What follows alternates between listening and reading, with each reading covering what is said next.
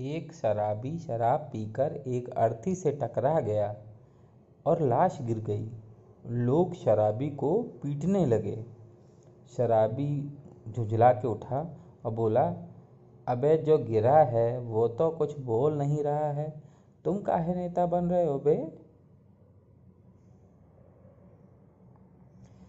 पप्पू पहली बार रेस्टोरेंट में गया। वहाँ लिखा था, प्लेट में हाथ ना धोएँ। पप्पू ने बड़ी मुश्किल से गिलास में घुसाकर हाथ धोया। गाँव से एक मुसाफिर गुजर रहा था। उसने एक बच्चे को खेलते देखा और बोला, बेटा, क्या आप मुझे थोड़ा सा पानी पिला दोगे? बच्चा बोला, अगर लस्सी हो जाए तो? मुसाफिर बोला, तब तो बहुत ही अच्छा होगा। बच्चा भाग कर गया और लस्सी ले आया। मुसाफिर ने पाँच लोटे लस्सी पीने के बाद बच्चे से पूछा, क्या तुम्हारे घर में कोई लस्सी नहीं पीता है? बच्चा बोला, पीते तो सब हैं, लेकिन आज लस्सी में चूहा गिर गया था और उसी में मर गया था। मुसाफिर ने गुस्से में लोटा ज़मीन पर दे मारा।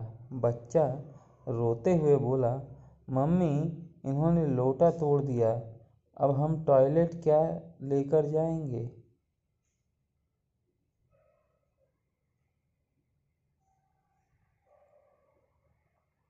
एक अंकल ने एक बच्चे से पूछा, पढ़ाई कैसी चल रही है?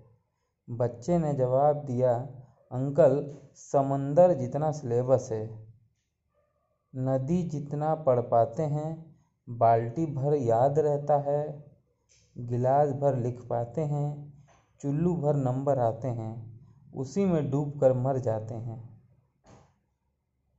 तो दोस्तों, ये थे आज के चुटकुले। अगर आपको ये चुटकुले पसंद आ रहे हैं तो हमारा चैनल सब्सक्राइब कर लीजिए, जहाँ पर आपको रेगुलर अपडेट्स मिलते रहेंगे।